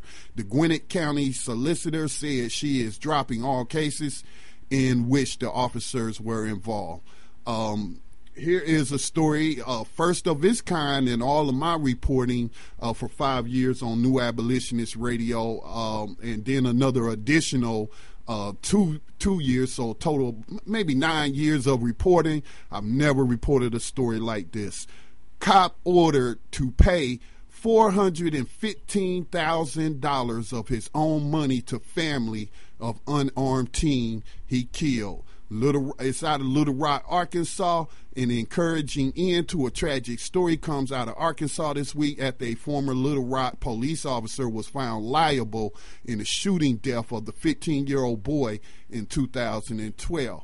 Um, then we uh, have a story before we get to our segments out of Florida. Florida sheriff, you blacks should learn how to act like white people in order to stay alive. A local Florida sheriff took to YouTube to spread a terroristic message. Oh, that was just me ad libbing there, but that's really the truth of what he did. But he took to YouTube to give the black community advice on how they should behave and describe themselves. Escambia uh, Sheriff David Morgan believes that part of his job description includes teaching black people how to be good citizens. And it's like I've said in a number of broadcasts that uh, with Jeff Sessions, the new U.S. Attorney General, having that conference with all the state attorney generals and saying how they were not going to investigate uh, any human rights abuses, let alone constitutional abuses like the prior administration had, and that's debatable about how much the Obama administration really did, but there were a number of key investigations that did come from that Justice Department, like the Ferguson report, the Baltimore report. But Jeff Sessions coming out and saying that they basically saying they weren't going to enforce uh, or protect, better yet, citizens' constitutional rights from police. Mind you, he said this the same week that the Justice Department was indicting several officers in Baltimore for straight up robbing people, planting drugs, weapons on them, and they were part of some kind of gun task force and, and they were investigated and, and they were indicted by the Justice Department. So what I'm saying is his comments in that bully pulpit that he has um, um, I believe has an effect on how these slave catchers, you know, think they get emboldened. And, and, and I mean, there was another story where it was being compared to uh, uh, ISIS video where you had these sheriff's department department um, people with guns on their hips. Max, you reported this last week, and ski mask on. You know, and I think that was also out of Florida. But you know, um, let's not forget Florida. Um, has so many uh, uh, uh, people victimized by modern day slavery dying in his prisons that they had to set up a special website for a family to try to track you know whether or not uh, uh, their loved one is still still alive and and we had George Mallinckrodt you know uh, uh who wrote the book about D- Darren Rainey. so um, man, I only expect things to get worse and, and more of these people to, that's in these positions calling themselves sheriffs uh, express this kind of ter- terrorism towards um, their victims. Uh, Max? Yeah, and one more story I wanted to add so people can be aware of it, courtesy of our last administration, the Obama administration, in collusion with Clinton, of course. Uh, in Libya now, not only are they a destroyed nation, but they have reinstituted the slave trade, the African slave trade, where African people are literally being sold on auction blocks now in Libya. And uh, that's happening today in 2017. It's just a, a terrible, terrible shame. Also, uh, we are finding now that black judges are coming up missing. So far, we've had two. Uh, the most recent one now, they're calling it a suspicious death and she was known for holding cops accountable. And uh, you, you do the math on what's going on there. All of these stories are available for you on New Abolitionist Radio. And the final one that I wanted to point out, which is also available on our page on Facebook, is the DEA intentionally lets drugs into the community. And there's an article that breaks it down when interviewed with DEA agents that tells you exactly how they do this. We've been telling you that for years. For example, Chicago allowed 80% of the drugs to come into their community because they were working directly with the Sinaloa crime uh, family, making this happen. So a lot of the uh, dangers that we face, the death, the destruction, the addiction, were allowed by our very own DEA. Scotty? Yeah, Max. Uh, those are documented stories because, you know, some people, when they hear that, they don't hear this type of news on your mainstream corporate uh, networks. So then they start calling, you know, uh, labeling things fake news. And but look, the largest uh, distributed paper in Mexico did the investigative, the original investigative re- report um, because all those Mexicans were dying a, as a, re, a result of the drug war. But yeah, that anybody could Google that information. Um, I think what's his name, El Chapo Guzman. I think they just convicted him or something. I would say that was a pretty quick trial. Um, but the Sinaloa cartel, which he had, it is documented. Um, and you can find the information by going to YouTube or Googling it. That the DEA, and this is why Michele Leonhart was running it. She was a Bush holdover. Allowed the Sinaloa a free passage of their drugs, and I'm sure they were bringing guns and, and other illicit um, items to Chicago in exchange for information on their rivals. So, what criminal wouldn't take that deal? You know what I'm saying? So, I mean, yes, that's not a conspiracy theory. You know, look it up. and and just do your research. And, and so, yeah, I just wanted to add that. The, the two pieces of news that I, you mentioned, Scotty, I just want to make quick comments on. The one you said in your nine years of reporting, you've never heard of a policeman personally being held responsible financially for the people that he has hurt or killed or maimed. So that sets precedence right there. And I bet you if that happened a lot more often, you would see a lot less brutality and killing. And the other one is something that we've been calling for over and over and over again. The example came out with 20,000 uh, cases being dismissed due to drug uh, tampering with uh, the woman out of Massachusetts uh, who had been falsifying the drug reports. And now we have another one where this cop here in uh, Annie Dukins, Annie Dukins, right, Annie Dukins, and now the most recent one where another cop and all of his cases that he has handled are being dismissed because he was found to be guilty and corrupt. That should be standard operating procedure. I don't care if you're a prosecutor, a cop, or a judge. If you're involved in the legal system and you have people's lives in your hands, and you, they find out that you yourself are a criminal, every case you've ever handled needs to be checked out because there are people who deserve to have their freedom and have been railroaded. railroaded. So yes, indeed, those were very powerful stories. Uh, with that being said, I'll go on to our, our segments unless you have anything else to add, Scotty. Um, no, Max, don't let me hold you up. Do want to just right. say uh, quickly that uh, Mind, yes, Body, and Spirit radio is coming up at 10 o'clock p.m. Uh, Eastern Time on Black Talk Radio Network. No doubt. All right. Our first and our newest segment is uh, where we make note of slavery rebellions of the past. And we call this, for freedom's sake, a history of rebellions. And today we will be covering the New York slave conspiracy of 1741. Over the weeks, you'll find that sometimes just the idea of a rebellion was enough to make people go nuts. For example, the New York slave conspiracy of 1741 is an extraordinarily complex story. Some historians have dismissed the idea that slaves actually conspired to overthrow chattel bondage and gain their freedom, while others have argued that the events in New York were part of a mixed rebellion of the Atlantic proletariat. What is clear about this incident is that it is an example of an abuse of power and misuse of law and community values by white colonialists between the months of March and April, 10 fires blazed in the city, culminating with four fires on a single day in early April. A grand jury concluded that the fires were the work of black arsonists who had ties to a larger conspiracy to burn the city and murder all white people. More than a hundred slaves were brought into the basement of the city hall on charges of burglary, arson, and insurrection. Thirteen slaves were burned at the stake, and 70 were sold into the back-breaking slavery of the Caribbean. Two white men and two white women were also hanged. Seven other whites were permanently expelled from New York City. Critics from the New England from New England accused the New Yorkers of imagining the plot and did not hesitate to point out similarities between the events of April 1741 and the Salem, Massachusetts witch trials of 1692.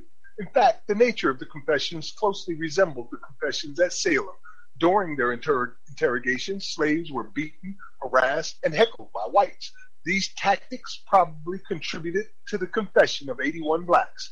After the confessions, executions, and deportations, the New York Assembly expanded its night watch, passing a restriction on slaves fetching water at any but the nearest pump, and decided to import its slaves no longer from the Caribbean, which had previously supplied New York with nearly three fourths of its slave population, but from Africa instead, because the colonialists believed that African slaves were less likely to organize than slaves from the Caribbean.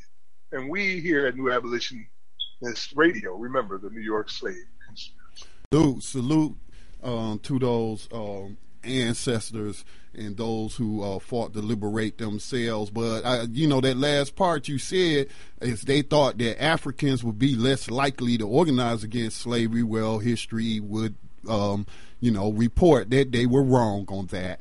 Um, um, right there in South Carolina, you had the African Gullah Jack, who I think was some kind of priest in in a, a African religion. I, am not. I don't recall what he practiced, but his name is Gullah Jack, and he worked with Denmark Vesey. Um, um, who uh, what's the name of the church? Emanuel uh, Church that they founded that became the victim of the uh, yes. Dylann Roof, and it was burnt down. Uh, but yeah, those uh, African people just work together. So that's what we need now, man. Uh, people to just stand up and decide, you know, that um, how much they're willing to risk to end what they know is, is a tragic evil. But yeah, history would show that they were wrong. Indeed, brother. Indeed, they were absolutely wrong. But those are the type of fallacies that these people believe then and believe now. Um, with that being said, our next segment where we, will uh, pay homage and remember those who have been traveling this 21st century underground railroad. And today's uh, article comes from wrongful, wrongfulconvictionsblog.org and it says exoneration and freedom for Evin King in Ohio, posted April 17, 2017, by Mark Godsey. Today, prosecutors in Cuyahoga County, Cleveland, vacated the conviction of longtime Ohio Innocence Project client Evin King. King was convicted in 1995 of murdering his girlfriend despite no direct evidence of guilt, eyewitness or forensic. He always maintained his innocence from arrest and trial, and then throughout the 23 years of incarceration. When he is released, which will hopefully be later this week, King will be the 25th person the OIP has freed on grounds of innocence since its founding in 2003. Together, the 25 innocent Ohioans spent more than 470 years in prison for crimes they did not commit. DNA testing confirmed that the semen found in the victim's, victim's vaginal cavity after the attack matched male skin cells found under her fingernails. A hand to hand struggle appeared to have taken place during the attack. As the victim was strangled, this male DNA in both locations did not match Evin King, but rather an unknown male.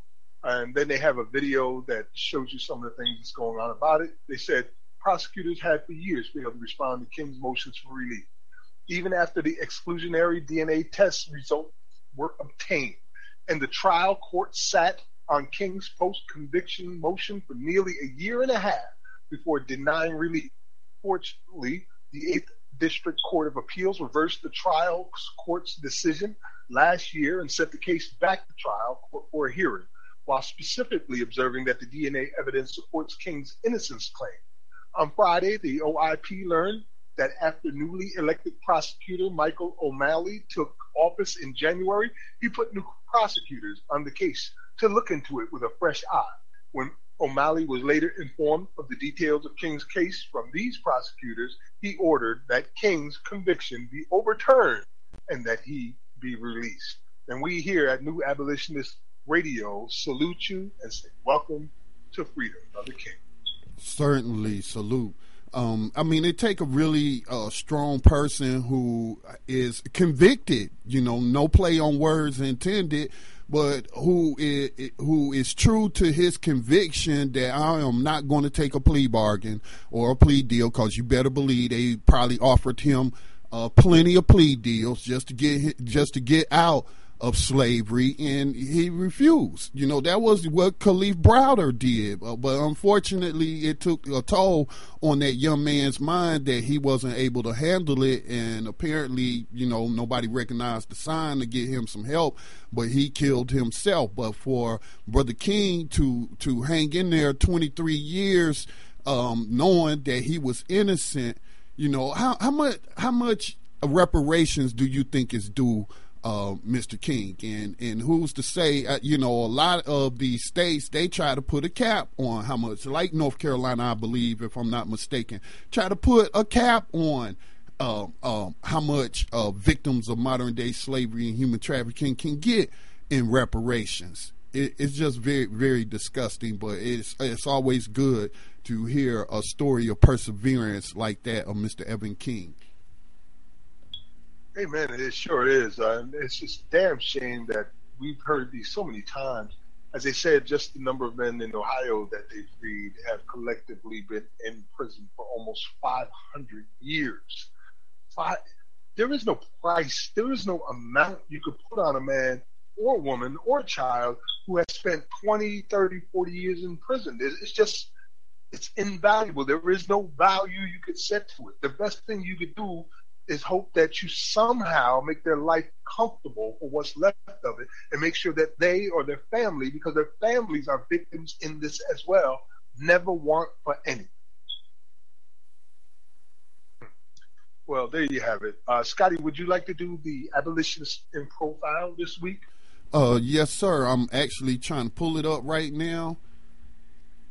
And our, and our abolitionist and profile comes to you from blackthen.com. And it is Moses Dickson, the founder of the secret organization Knights of Liberty to help fight slavery. Again, this is from uh, blackthen.com. Moses Dickson was born free in Ohio in 1824. He was the founder of the Knights of Liberty, which was a secret organization dedicated to fighting slavery and helping the enslaved escape. At 16, he began a three year tour of the South, which persuaded him to work for the abolition of slavery. On August the 12th, 1846, Dickson and 12 other men gathered in St. Louis to devise a plan to end slavery in the United States. It was estimated that by 1856, 47,240 members of the Knights of Liberty throughout the nation stood ready to fight for freedom. Later in August of the same year, Dickson created another but smaller secret group known as the Order of Twelve in Galena, Illinois. The Order of Twelve was most prominent in the South and the lower Midwest. The major benefits to members, similar to many fraternal orders of the time, was a burial policy and weekly cash payments for the sick. During the war, the Knights fell apart and many of the members joined the Union Army.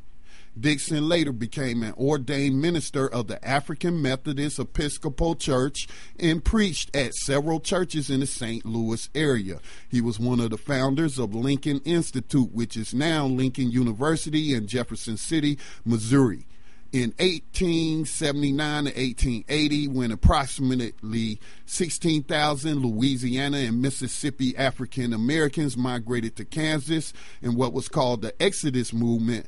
Reverend Dickson served as president of the Refugee Relief Board, which provided them aid and support. Dickson was also involved in the Freemasonry. He was the second Grand Master of the Prince Hall Grand Lodge of Missouri. Moses Dickson died on November the 28th, 1901. And New Abolitionist Radio salutes the memory of abolitionist Moses Dickson.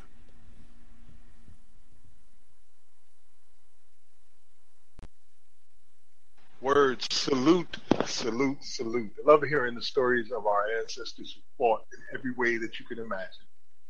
Indeed, brother. Indeed. Well, uh, there you have it, man. Is our three segments, and we still got 10 minutes to spare. Who knows? Maybe I can share a poem with the people today since it is still Poetry Month. Uh, what do you think, Scotty?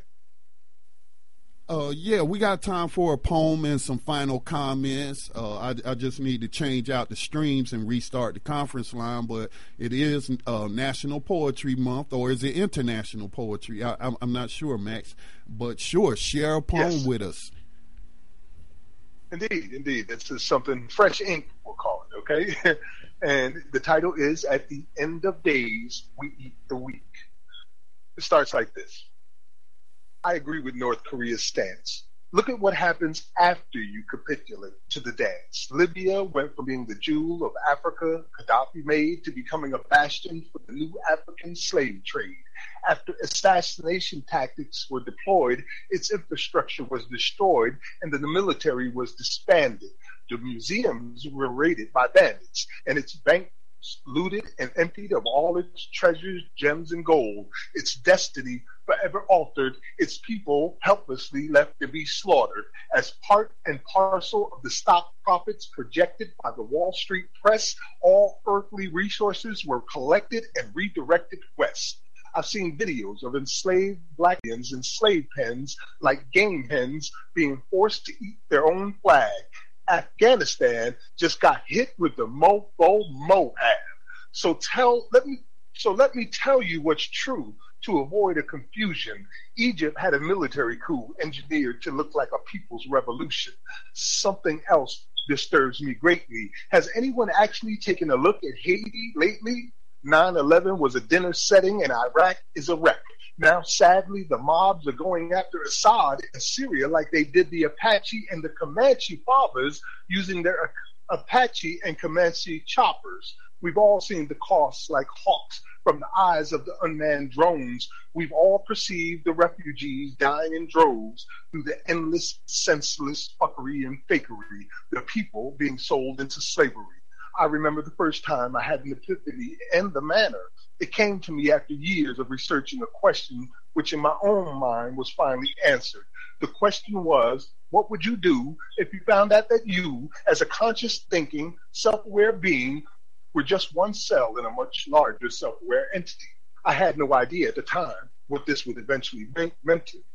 I won't tell the answer. You have to find your own. Mine is mine and yours is yours alone. But I know in a matter of moments, everything I thought I knew changed. What and who got hit the same. I went from being a sane, functional human being to being a strange attractor on a fractal fifth dimensional actor functioning outside normal physics. I'm being specific, and if you blink twice, you missed it. Later on, and more recently extended, the query was amended in Max's Weird Question version 2, the sequel. What if the larger entity is pure evil? My friend Matt Sedillo said America is a war machine. Go check his blog. If that is so, then what are we as Americans? Just a cog in the wheel or a wheel in the cog? I mean, it would mean that we are the machine the machinations of devastation and destruction following specific written instructions in our genes and whispered in our ears for years or however long your life may last. It seems something, something dark side has decided it's hungry and it eats nations, leaving a wasteland in its path. Today it feasts. When I wrote it Rise Up, I didn't realize it was a message from the beast, nor did I know that the it in I am is us. Max Parker's April 19, 2017.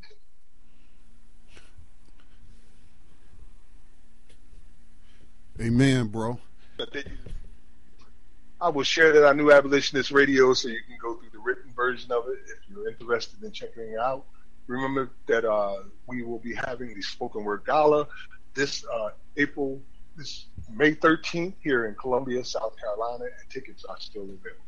Scotty Reed, any uh, final comments for you? Uh, yeah, I, I have a few. Um, just want to thank uh, Greg and David for coming through and the commitment that they express on air. Cause like like they used to say, well, we got it on Memorex now. You know, it's archived and and they made strong commitments towards uh, ending slavery in, in, this country, and I look forward to uniting with abolitionists everywhere towards that end. I'm not people who know me or listen to my podcast on a regular basis know I'm not a partisan uh, person. Um, and I'm willing to try anything, like Malcolm X said, by any means necessary, uh, whatever it takes, whoever I need to talk to, wherever, whoever got the best plan, wherever the momentum leads us, you know, death by a thousand paper cuts. So uh, it's just uh, always encouraging to talk. That was my first time speaking with David. Of course, Greg I've known for years, and he's been an abolitionist uh, for years. But that was my first time speaking with David, and for him to make a strong commitment to abolitionism like that, it's always encouraging. So those are my, my final final thoughts. Um, it may look bleak with the current administration.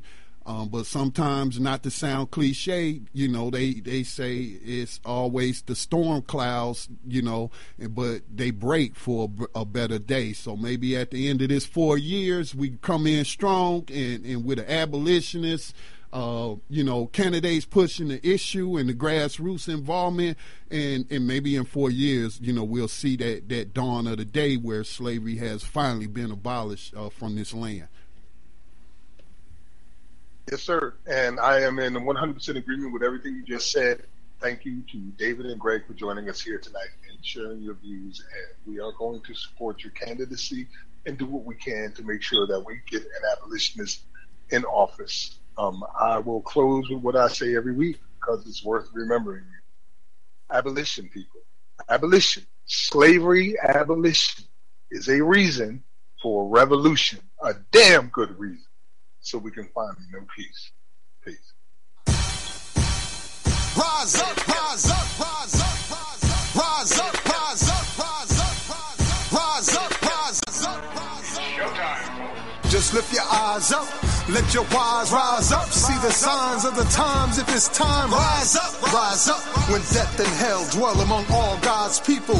When those we chose and trusted have become completely corrupted and inherently evil.